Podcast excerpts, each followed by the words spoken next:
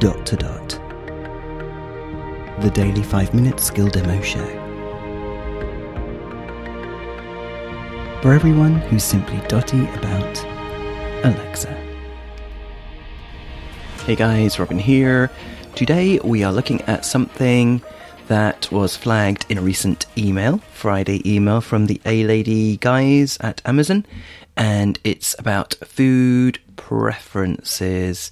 And wouldn't it be brilliant if you can store your food preferences so that in future, when you ask her for recipes, etc., she just ignores ones that aren't, you know, things that you can have if you're dairy intolerant, for example, or in my case, pesky, so no meat.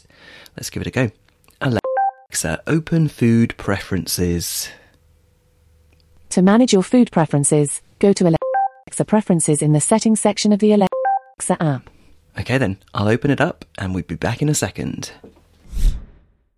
Okay, then, so I'm in the app, I'm tapping on More, then I'm scrolling down a bit and tapping on Settings, and in there there is an item called Food and Recipes. I tapped on that, and there's a new item called Dietary Dietary Preferences to get tailored recipe and cooking suggestions for you and your family. So I'm tapping on Dietary Preferences. And in here we have items like vegan, pescatarian, keto, kosher, gluten free, low sodium, low sugar, low carb, dairy free, peanut free, red meat free, shellfish free, fish free, egg free, and nut free. So I'm going to choose pescatarian and I'm going to tap on save. Now it says dietary preferences is set to pescatarian, and I'm pretty sure you could add others there. It's not just one, you could probably add several because you might want to be pescatarian and also, I don't know, low salt, for example. Okay, then, so we've done that, that's been saved. So now let's ask her if she knows my food preferences. Alexa, what are my food preferences? You've told me that you're pescatarian. You can manage your food preferences in the Alexa app. Cool. And so I'm assuming now, if we ask her for a recipe suggestion, then she won't say anything with meat. Alexa, give me a dinner recipe suggestion. Okay, for dinner, based on your food preferences, Ooh. I recommend Best Yorkshire Puddings from BBC Good Food. 25 minutes to make. What would you like? Start recipe, send it to your phone, or hear next recipe. Next.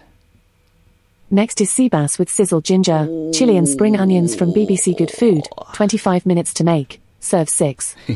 you can say, start recipe, send to phone, or next. Next.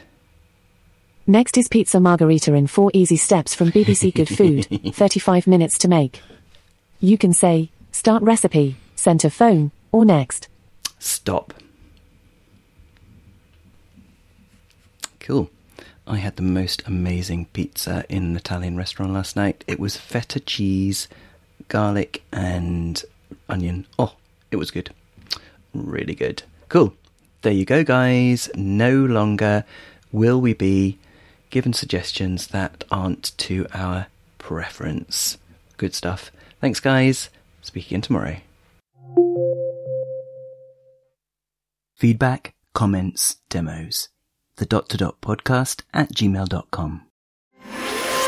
briefcast.fm